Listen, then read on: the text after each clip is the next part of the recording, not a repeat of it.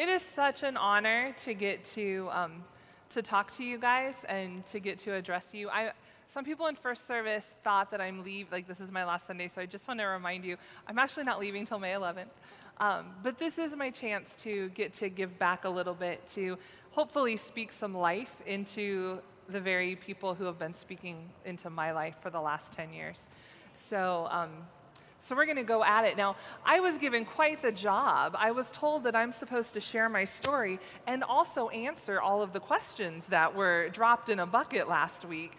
And that is just really difficult to do. So I want to just give kind of a little general apology off the top. This is not a smooth three point sermon where you can take nice little pretty notes. So, in an effort to um, to help so that it if you leave here going, What in the world did she just say? There was no tie through that at all.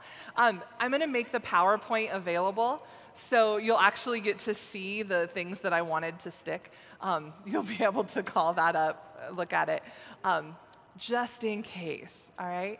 Um, so I thought I would start by just answering some of the questions. Now, there were 35 plus questions. And some of them I am using the Socratic method to, to, to answer, which the Socratic method is to answer a question with a question.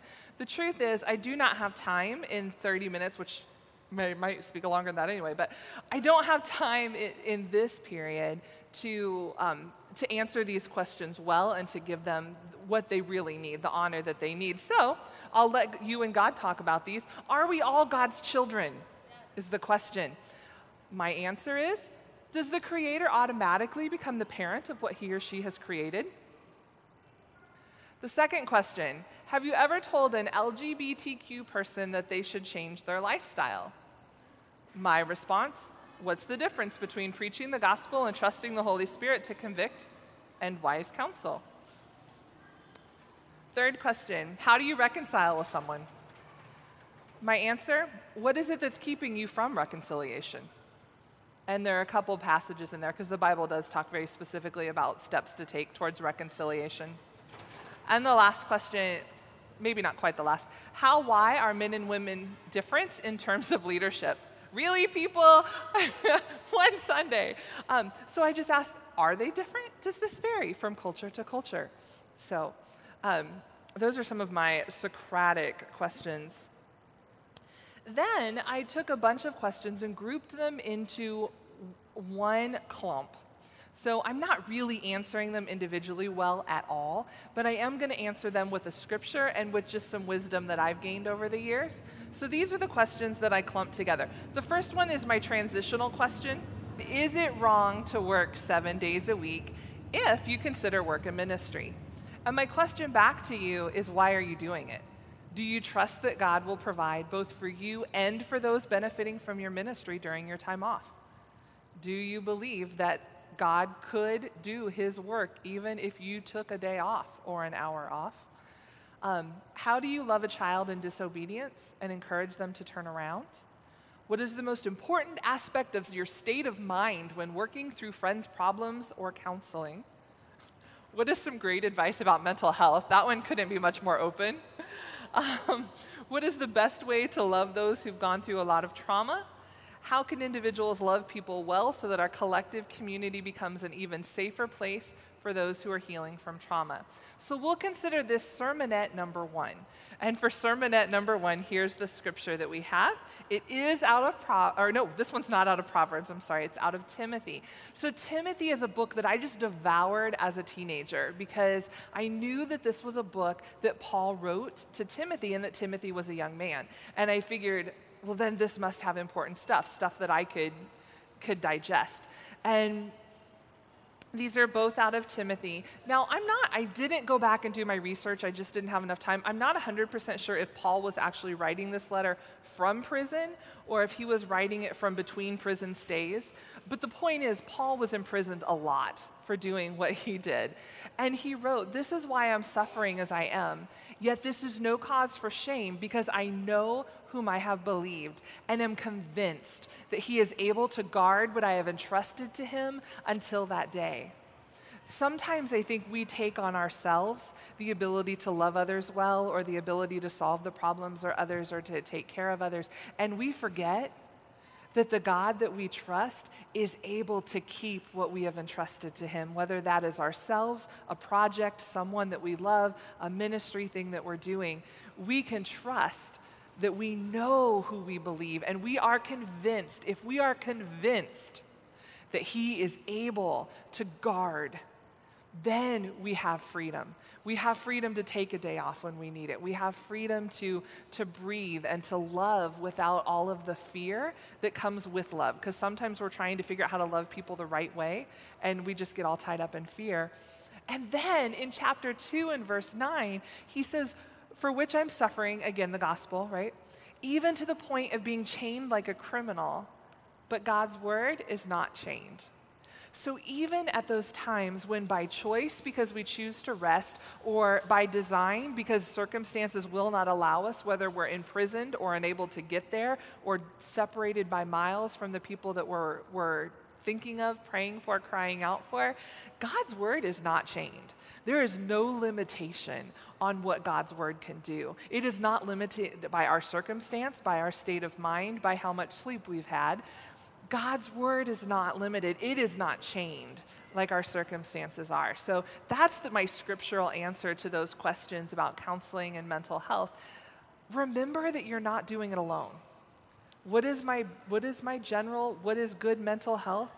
Don't try and do it without God. Know that you've got an advocate, someone walking with you and fighting with you, right? And then just kind of my own personal um, I guess you could call them words of wisdom, things that I've learned throughout the years that I think are important.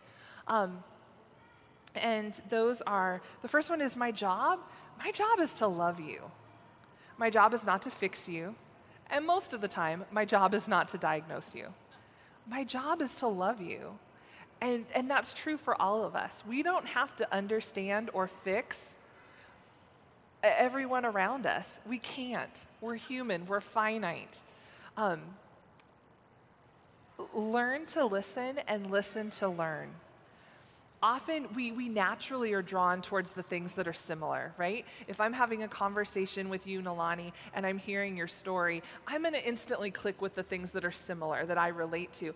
But the real challenge, if I'm going to listen well, the real challenge is for me to seek out the differences. What is it that makes you different than me? Because that is where ministry and true counsel begins, is in being able to see and speak to the parts of the person that are different than the parts of me. Because otherwise, I'm just giving them the advice I would give myself, or I'm just listening with my own ears. I'm not actually hearing what makes them special and unique, because each and every person has the mark of God on them, right? The Imago Dei.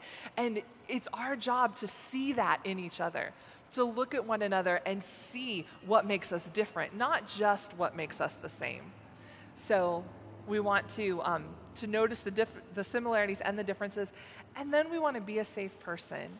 And the best way to become a safe person, it really is consistency. It's doing what you say you're going to do. It's showing up when you say you're going to show up. It's you'll notice I put promise less and deliver more. Right? Sometimes our hearts are just really moved by someone's story or by a situation, and we promise them the world, and we in no way can deliver the world. So if we step back and we promise less, right? Don't tell them everything that you can do for them. Bless them, love them, promise very little, and then deliver. Then you're able to go above and beyond, right?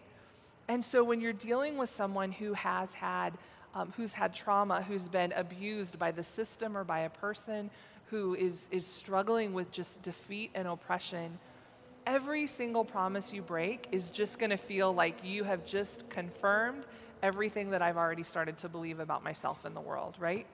So make less promises and deliver. Deliver well what you say that you'll do, and then allow to flow from the overabundance. Because let me tell you, sometimes I think I know what I can promise and give to someone. And if I hold back and I don't necessarily speak it, you would be amazed at what just flows out of the wellspring of life. it may not be what I thought that I had to give the, fir- the person in the first place. There is something that if I'm in communion with God and if I'm really seeking in, in scripture and in worship, things will flow out of me that I might not have been able to predict in the first place.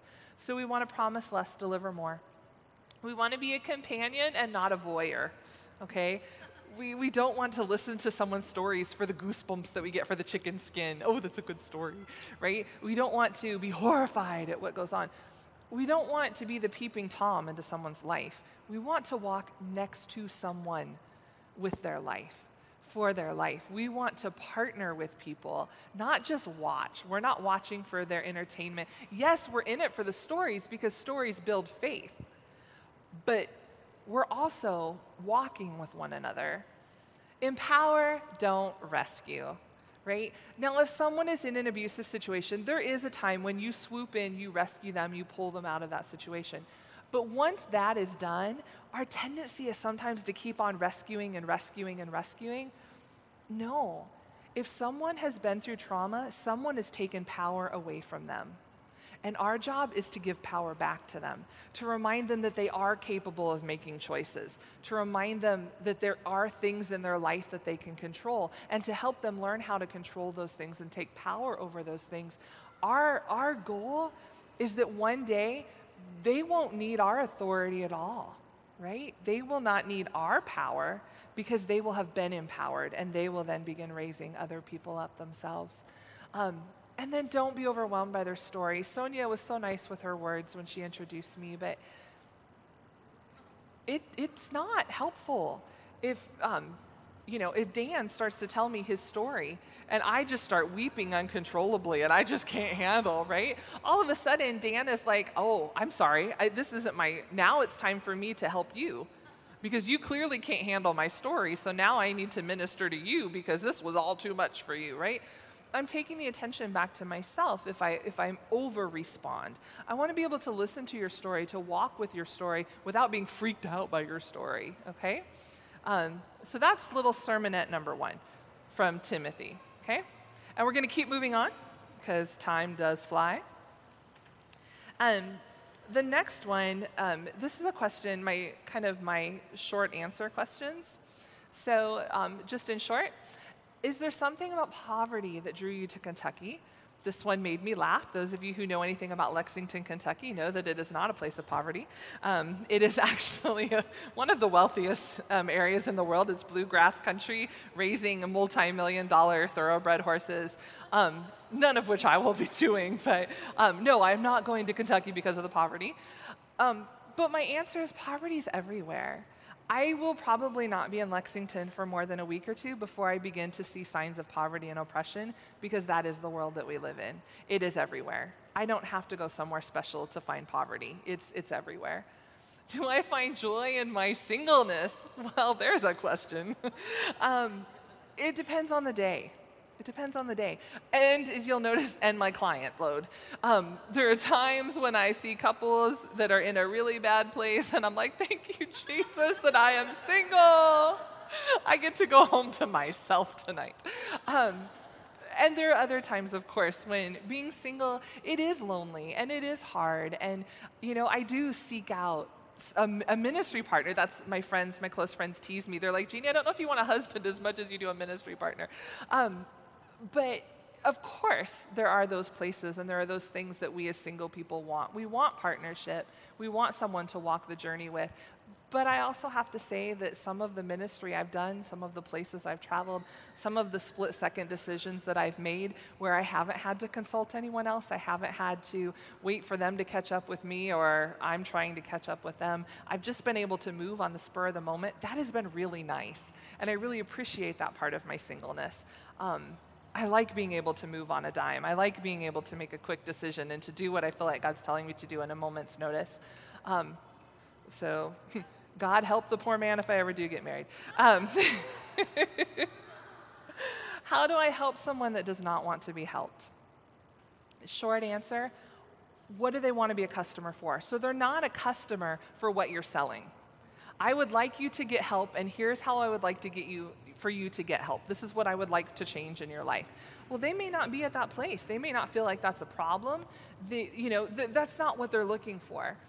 So find out what they are looking for. What is it that they're a customer for? What is it that they're wanting? People will come in, uh, not very often. Most of my clients are come because they want to come, and I love that. But I've had a few who've come in because so and so told me that I needed to be here. That's why I'm here. So and so told me I need to be here, and so. And so then I'm like, well, you know what? We're stuck here because you're not going to lie to so and so and tell them you didn't come to therapy. So since you are in my office anyway, let's talk about what you would like. What is it that you feel like needs to be changed and adjusted in your life, or what are the goals that you have? And I found that when we start with where people are, there's faith and trust that starts to build. And then hope starts to come, and then safety starts to come. And as soon as they start to feel safe, because can we just be honest for a minute here? Most of the time, when we don't want to address the issues that everyone else sees in us, it's because we're so stinking full of shame that we feel like we'll just melt into the floor and disappear or explode if we actually address those issues straight on, right? So, if we can build a safe place and if we can establish hope in the little things that aren't too scary to address, well, then there's, there's a foundation that's laid for the bigger issues that, that really do need to be spoken into for some, some more major life change. So, whatever people are a customer for, that's what, that's what we want to go for. Um, and then there was this question. Huh, you guys had some doozies. How do you discern the difference between worldly wisdom and godly wisdom in terms of encouraging giant leaps of faith? Which is better, wisdom or faith? Thank you for that question. Um, honestly, I don't think that they're in disagreement. I don't think those two battle. I think that true wisdom will not interfere with your faith because obedience to God is the highest form of wisdom. And repeatedly in Proverbs, I quoted Proverbs 9:10, but at least 4 times in Proverbs and also in the book of Psalms, we hear things like the fear of the Lord is the beginning of wisdom. The fear of the Lord is the beginning of knowledge. The fear of the Lord is the life of wisdom, right? These things are repeated throughout Proverbs and Psalms, and they're hinted at in other places of the Bible. And so, what I would say is, wisdom actually, true wisdom comes out of a place of worship. When we are able to lower ourselves and just get in that place with God, that is when we peek into the larger realms of things that we do not understand, where we begin to see what bigger things further than what our human eyes can see. And that's where wisdom comes, right? There's um, Proverbs chapter 2, verses 1 through 5 and I'll read those for you, um, but they'll also be up here.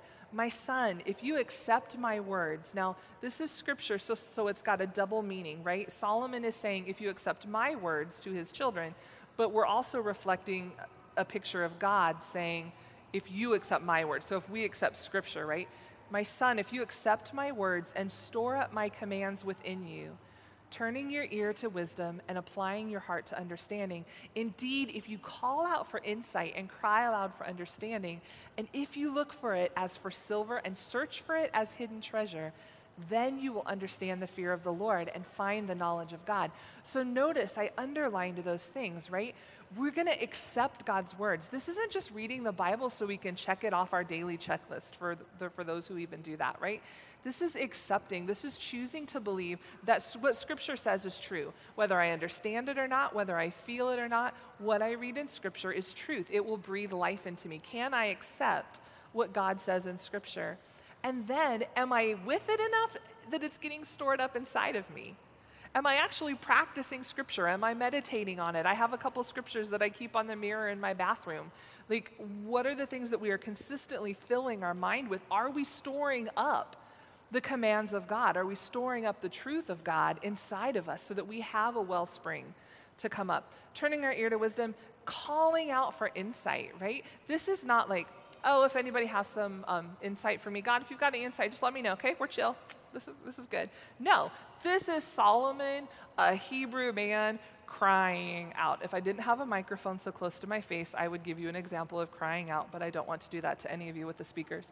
But this is crying out for insight, right? This is breaking your heart, tearing your heart out, crying for insight. God, I'm desperate. I'm hungry. I must have your insight into this situation. We call out. It is a hidden treasure. Do we really believe that what God has to say in our life, do we really believe that it's treasure? Or is it just another humbug thing that we have to do on our list because we're good Christian people? Do we actually expect that we're going to find treasure when God speaks? Or is it just something we do because Jordan's prophetic and therefore we hear from God in this church and that's just what we do? Right? There is, there, do we believe that it's hidden treasure? That's how we find wisdom. We seek it out. We trust what Scripture says. We store Scripture within us so that when we hear the Word of God, we recognize His voice right?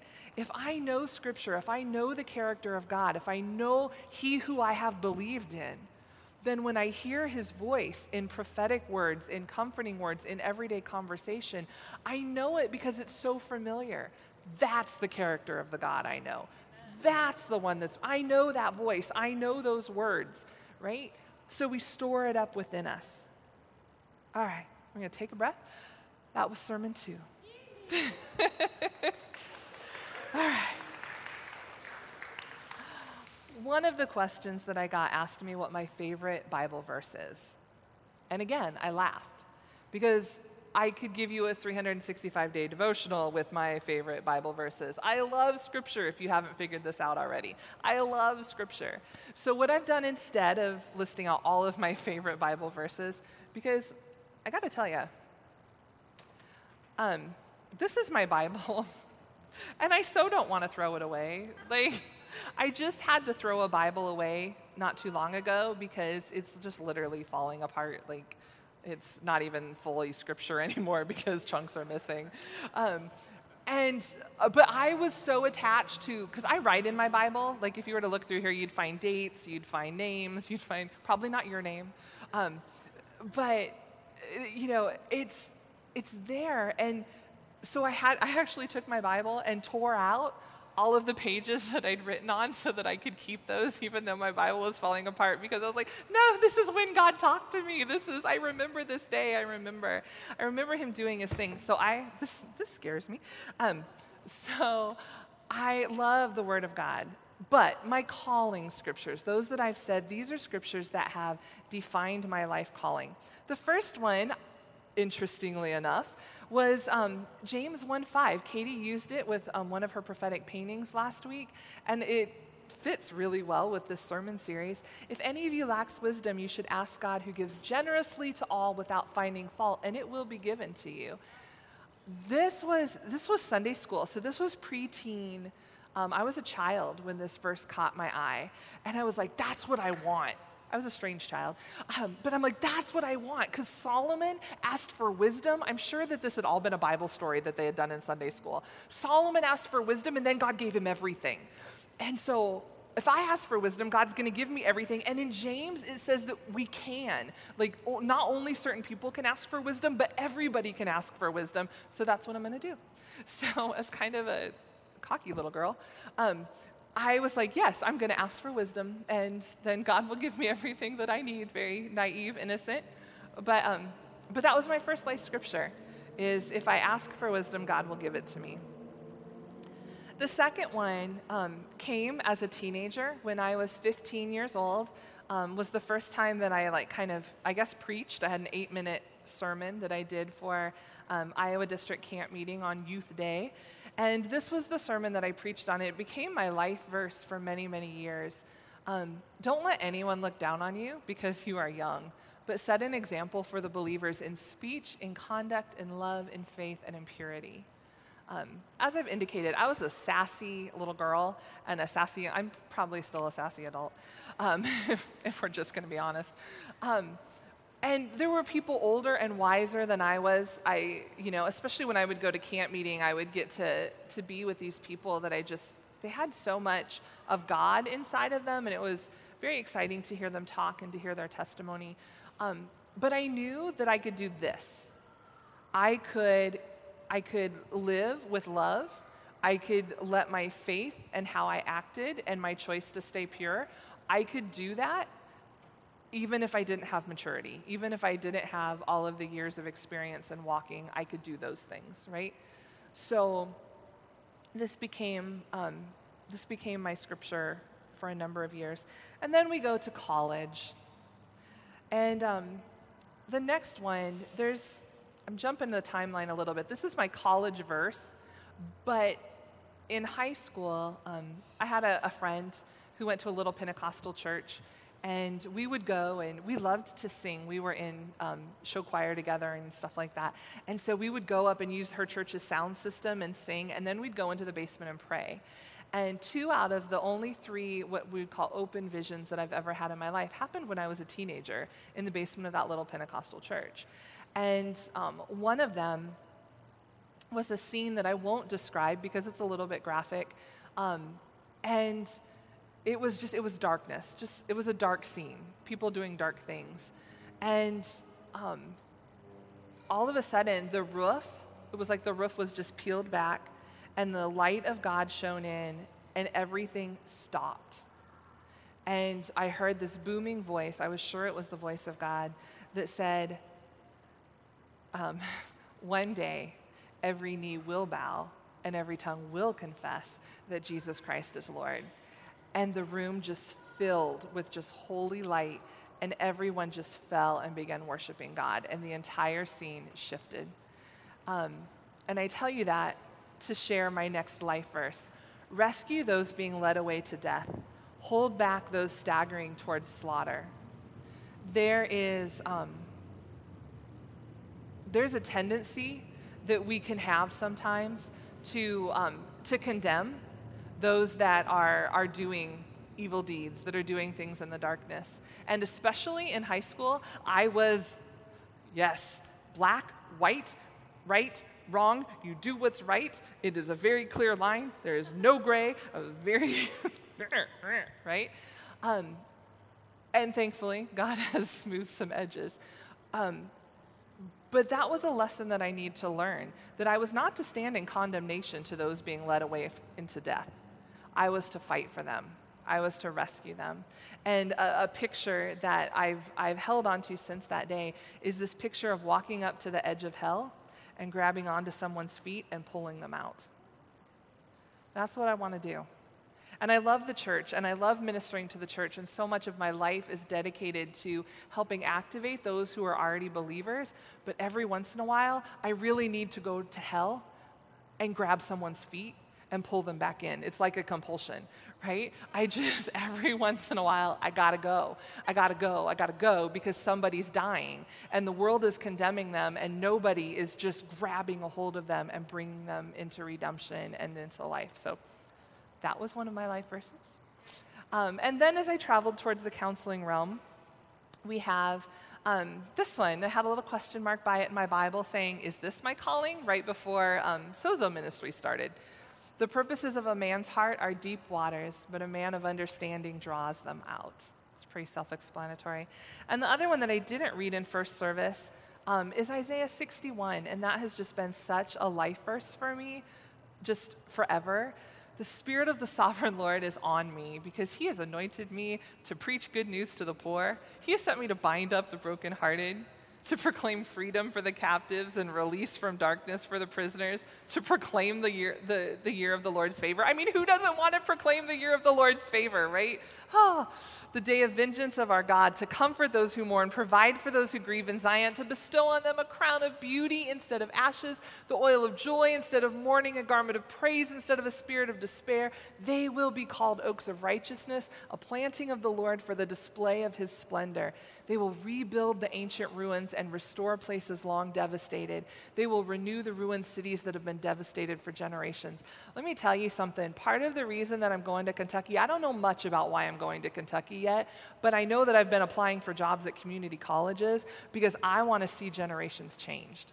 I want to start speaking into some younger generations, and I want to see family line curses being broken. I want to see family line habits being broken. I want to see that army that we were talking about that rises up and breaks change. I want to be part of raising that army up. And so, um, so pray for me Friday morning. I have an interview. Okay, but yes, this is this is it. Like this just oh my goodness, you can just read this, shout and go home. Like this is just awesome, right?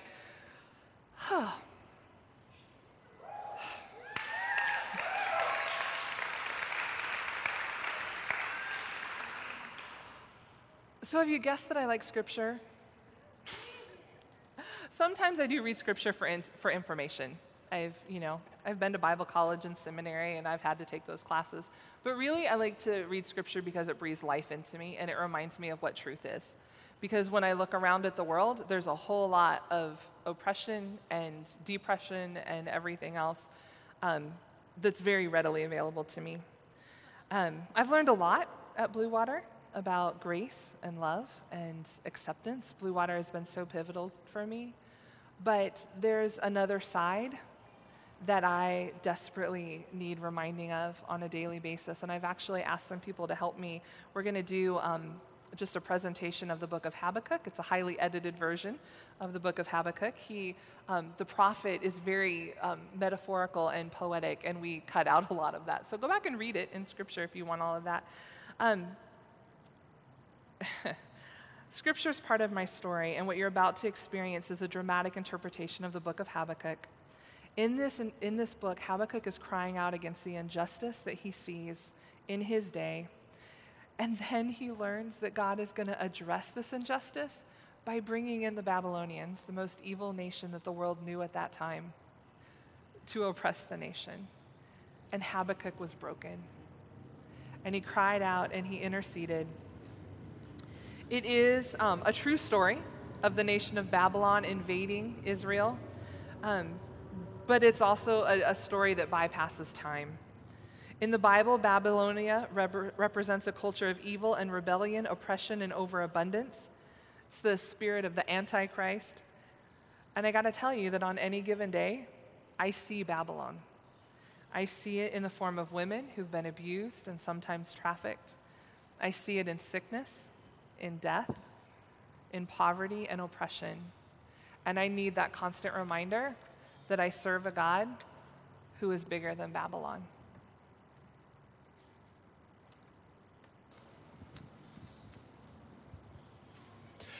How long, Lord, must I call for help, but you do not listen?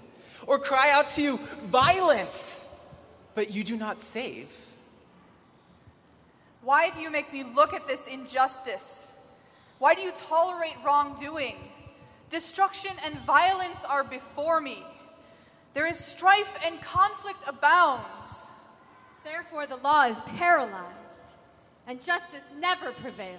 Look at the nations and watch, for I am going to do something in your days that you would not believe, even if you were told. I am raising up the Babylonians they are a feared and dreaded people. They are a law unto themselves and promote their own honor, guilty people whose strength is their God. Lord, are you not from everlasting?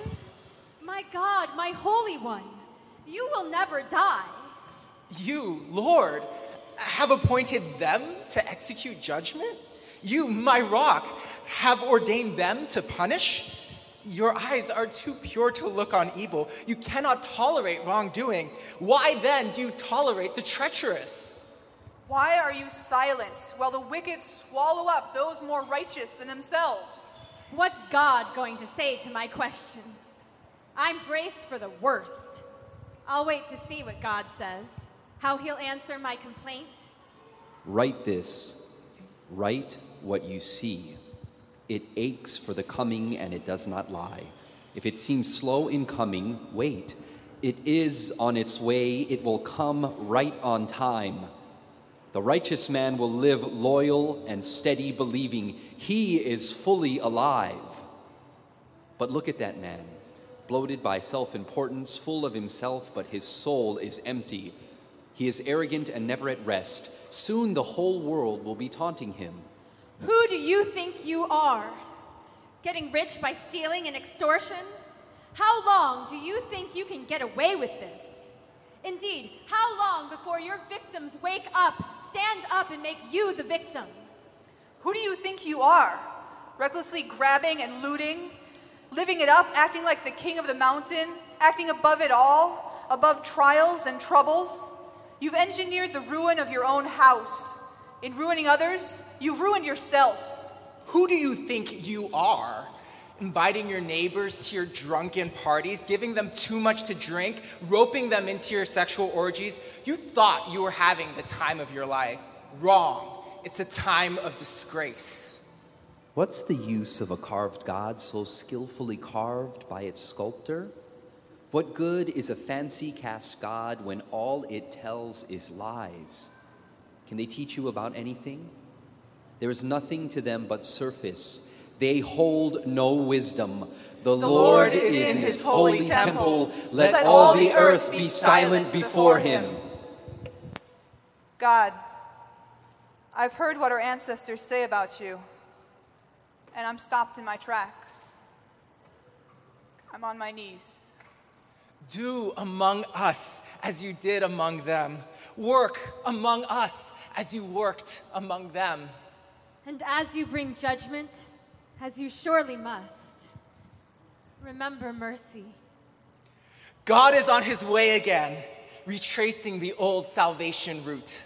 Skies are blazing with his splendor, the praises sounding throughout the earth. His brightness like the dawn, exploding, spreading, shooting like lightning from his hand. What power in that fist! He stood and shook the earth. He looked and made the nations tremble. You came out to deliver your people. You crushed the leader in the land of wickedness. I heard, and my heart pounded. My lips quivered at the sound. Yet I will wait patiently for the day of calamity to come on those invading us. Though the fig tree does not bud, and there are no grapes on the vine. Though the olive crop fails, and the fields produce no food. Though there are no sheep in the pen, and no cattle in the stalls. Yet, Yet I, I will will rejoice in the Lord. I will be joyful in God, my Savior. The sovereign Lord is my strength. He makes my feet like the feet of a deer. He enables me to climb higher and higher. Praise, Praise be be to to our our God. God.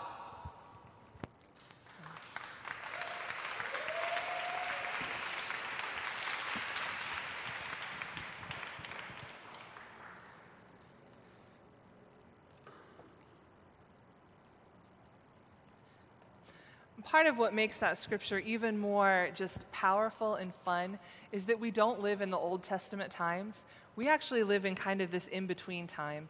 So, whereas Habakkuk was, um, was very limited, right? The Holy Spirit wasn't necessarily among the people the way that, that he is today. Um, and he was crying out for a vision that he would see to come in the future.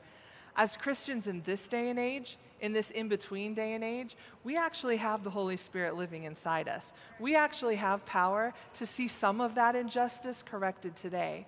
And we have the hope of knowing that what we don't have the power or the authority or the ability to correct today will be corrected one day. That there is a day when what we're not strong enough to do, He will do.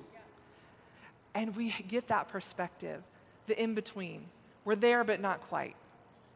And I just love that. I just, I love that. I love that book of Habakkuk. And that is such, oh, I just need that in my life. I need to remember that there is a God who is so much bigger than, than anything that I can see. Um, somebody asked a question about turning points in my life. Actually, they asked me, when was the turning point in your life? And I thought, who has just one? they happen all the time, right? Um, I've had many, and I'm going to briefly tell you about just a few of them. Um, this is a few glimpses into my faith journey. Um, I talked about my childhood a lot. I talked about the visions, that, the open visions I had as a teenager. Um, I talked about um, the wisdom passage and some of those things. Um, one of the things, the, the reason that I've talked about that is because I just really want us to not lose the fact that our kids and our teenagers are perfectly capable of hearing from God. So much of the foundational stuff that happened in my life happened before the age of 18. And the experience in my life happened before then. One of the things, and I'm not going to really go over it, but I stuck it in the PowerPoint in case anyone wants it later, is just kind of um, an image of what, the, what I used as my journal throughout high school and college. So I would literally write the scripture down and then I'd write out what does it mean? How does it apply to my life? What does God want me to do about this? And then I would write out my prayer. And that was that was how I did. And I was I've never been great with routine. I just am not. So I didn't I wasn't one of those every single day you get up earlier in the morning and da, da, da. No, I didn't. I just, you know, uh, more often than not it was at night. I'm not God does not get my best in the morning. In the morning is when I check in and say, Hey, God, I'm yours. Okay, help me get out of bed. Um, and at night, at night is where I dig into scripture, right? So um, I would do that here and then. I'm glad I have a kindred spirit back there. Someone else does that. Um, I talked about prayer in the basement. Someone asked me, What is your favorite Holy Spirit moment? And quite honestly, and this surprised me because when I thought about it, I figured surely it would be a blue water moment because I've seen so many awesome things happen here at Blue Water. But I thought, no, it's not. It's actually when I was in college. And we did a lot of all night prayer meetings when I was in high school and when I was in college. We, we did a lot of those for what, because we were young and could stay up all night. Um, but there was an excitement and an expectation that would happen with those. And I remember one of them, our youth leader, um, one of our youth leaders, her son, was not following Jesus. He was, um, he was he was using drugs pretty regularly. He was doing a lot of things that, you know, probably were not, you know, yay, I'm consecrating my life to God.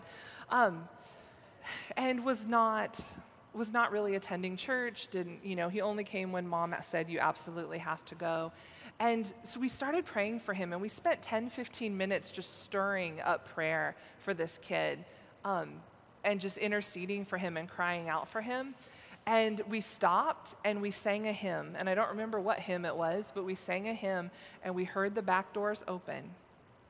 And sure enough, there came Eric down the center aisle of the church. And he didn't stop and he didn't talk to anybody. He walked straight down the center of the church, fell on his face right before the altar of the church, and just began weeping. And he said, I can't run anymore talk about like the hounds of heaven, like God going out where you are not and grabbing someone and dragging them to the foot of the cross. Like it was just, it was, the, it was my favorite Holy Spirit moment because there was not, there was not a person advocate that said something to Eric directly, right? There were, it was, it was a, a process of a group of people coming together and interceding, and then God did the work. As we did ours, God went and did the work. And I think that's what made that my favorite, my favorite Holy Spirit moment. Um, another one that, that comes close that I did not talk about in first service, and I'll mention just briefly. Um, there was um, a, a, very close friend of mine. I met him in 1993.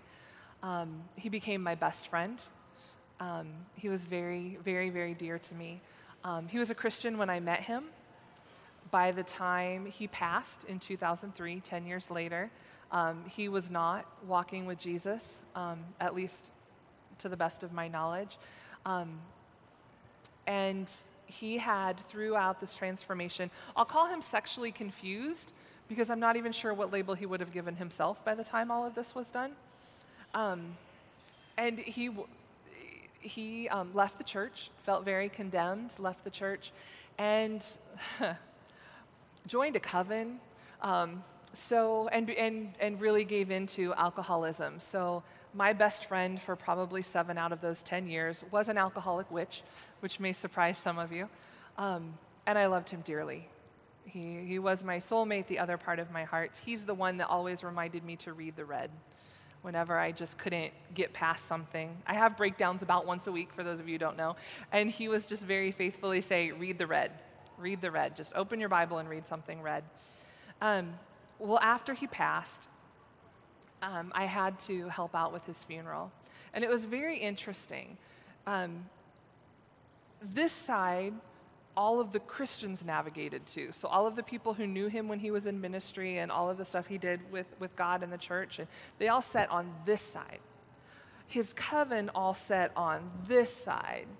And the confused people from work just kind of milled around the back. Like, there was just so much spiritual electricity in the room that they were just like, what in the world's going on?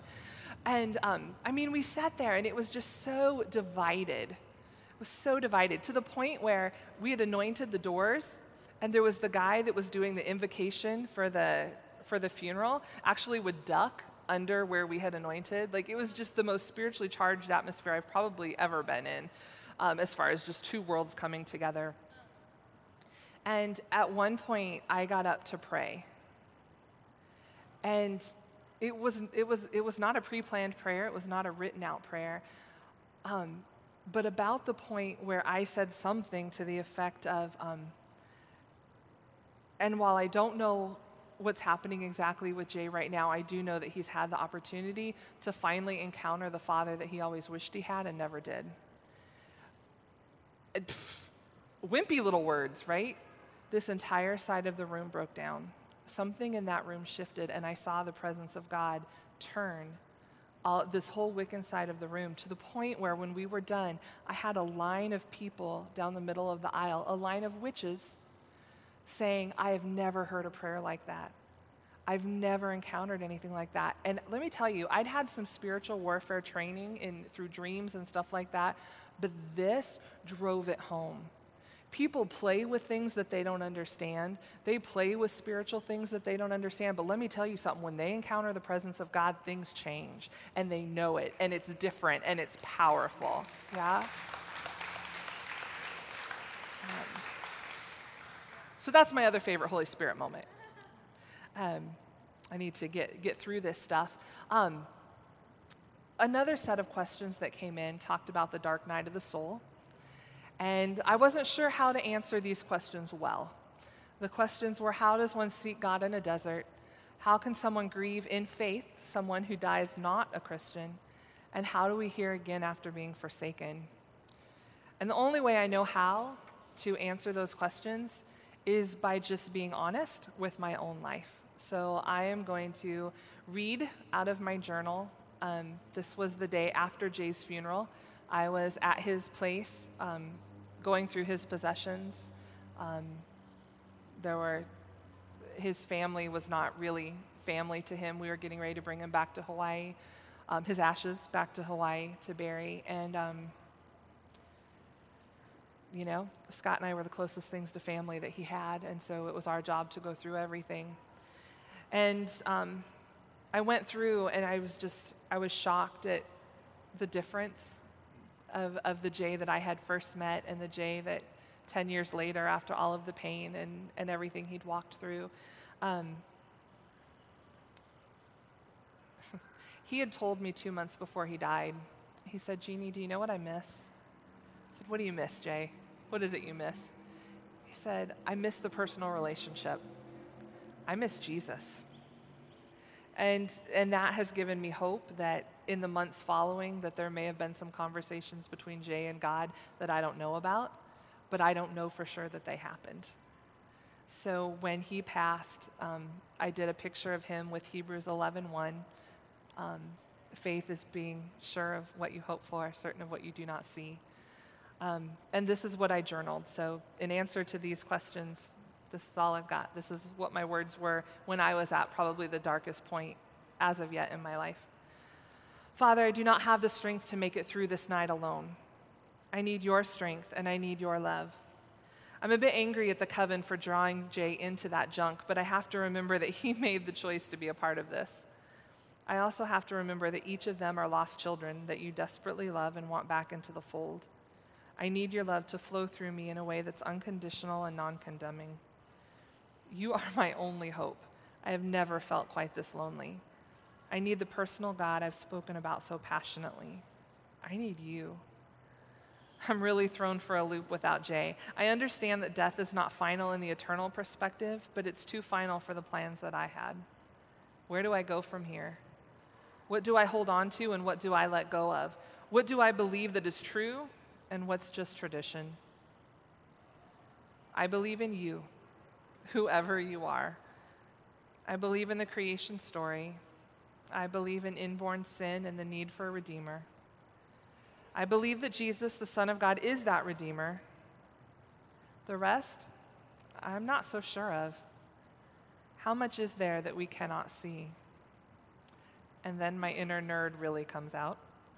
I think that most of the world lives in the Shire, like hobbits blissfully unaware of the horrors going on beyond their borders. I'm not content to stay in the Shire. Although I'm afraid and feel very inadequate, I wish to follow in Frodo's footsteps. What a joy to meet elves, trolls, animated trees, and wizards, to know the sorrow of losing those you loved and the awe of seeing one raised from the dead, and the joy of being a part, even a small part, of saving the world. To be a part of that elite group, the few who know how close to the end we had come. I pray for a new hope and vision. Without vision, the people will perish. How true that proverb rings through my heart and soul. The old vision has perished, and I am in great need of a new one. All I know in the dark night of the soul is that that's when we hold on to what we know that we know that we know. When we cannot see, when we're not sure how in the world we're going to survive until morning light hits again, when we can't see the end, the things that we know that we know that we know, we can hold on to, and that's our foundation. Um, so that's my answer for those questions. Find something that you can know. Get to know your God, not just lip service, not just because you're a Christian, because that's the faith model you've decided makes the most sense for you, but to really know your God. So that when all of your theology kind of goes out the window, there is a person that you have known, and there is truth that you know about that person that you can hold on to, even when your world is shaken and ready to fall apart. Um,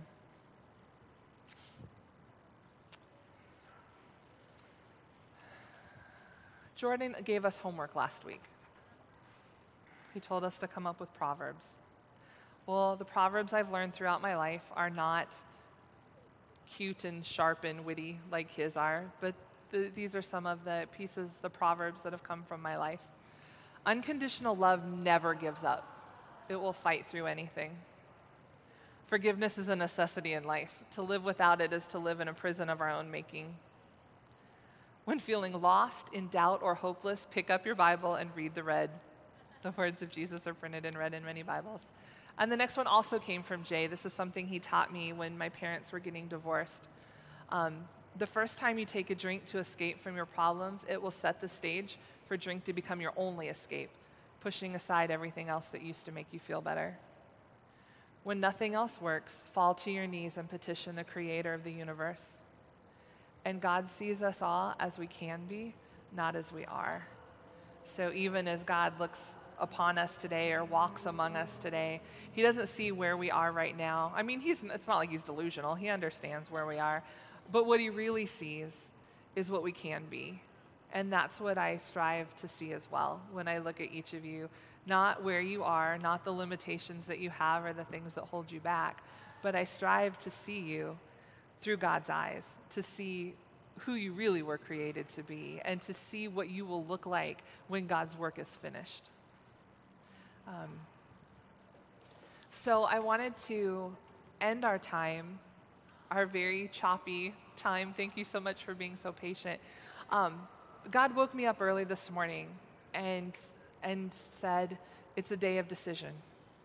And so I ended first service this way, and I'm going to end second service this way. Well, um, the worship team is going to come up here in a few minutes and, and get ready, and, and we'll end with more of a normal ministry time. But I feel like I need to be faithful um, to what God has asked me to do. And if I'm going to ask you to be bold, then I need to be bold. So, what I am going to ask you here in a moment is if you are at that place of decision, whether that decision be actually choosing to build a relationship with God that's not just in words, whether that is um, choosing to trust God in an area where you have not trusted before, whether it's a decision to make that change that God's been talking to you about or to speak it, I'm going to ask you to stand. And I know that that can feel embarrassing and intimidating, but the reason I'm asking you to stand is there is something about boldness. There's something about being willing to humble ourselves in front of one another and in front of God that brings power. And I just believe that, at least for today, that God is saying that that boldness and standing is what will give that power to walk through whatever it is that comes next, to actually make the change, to make the decision that God's calling you to make. So as they set up here, with even before the music starts, um, I'm just going to ask if that's you, if God's been talking to you as I've been talking this morning, and there's a decision that you feel like it's time, it is time to make this decision. I invite you to stand up in boldness and I'm gonna just I'm gonna pray for those who stand, and we're gonna we're gonna go out worshiping. But um, yeah, if you would, just right now, if that's you and God's been talking to you and there is a decision, stand up.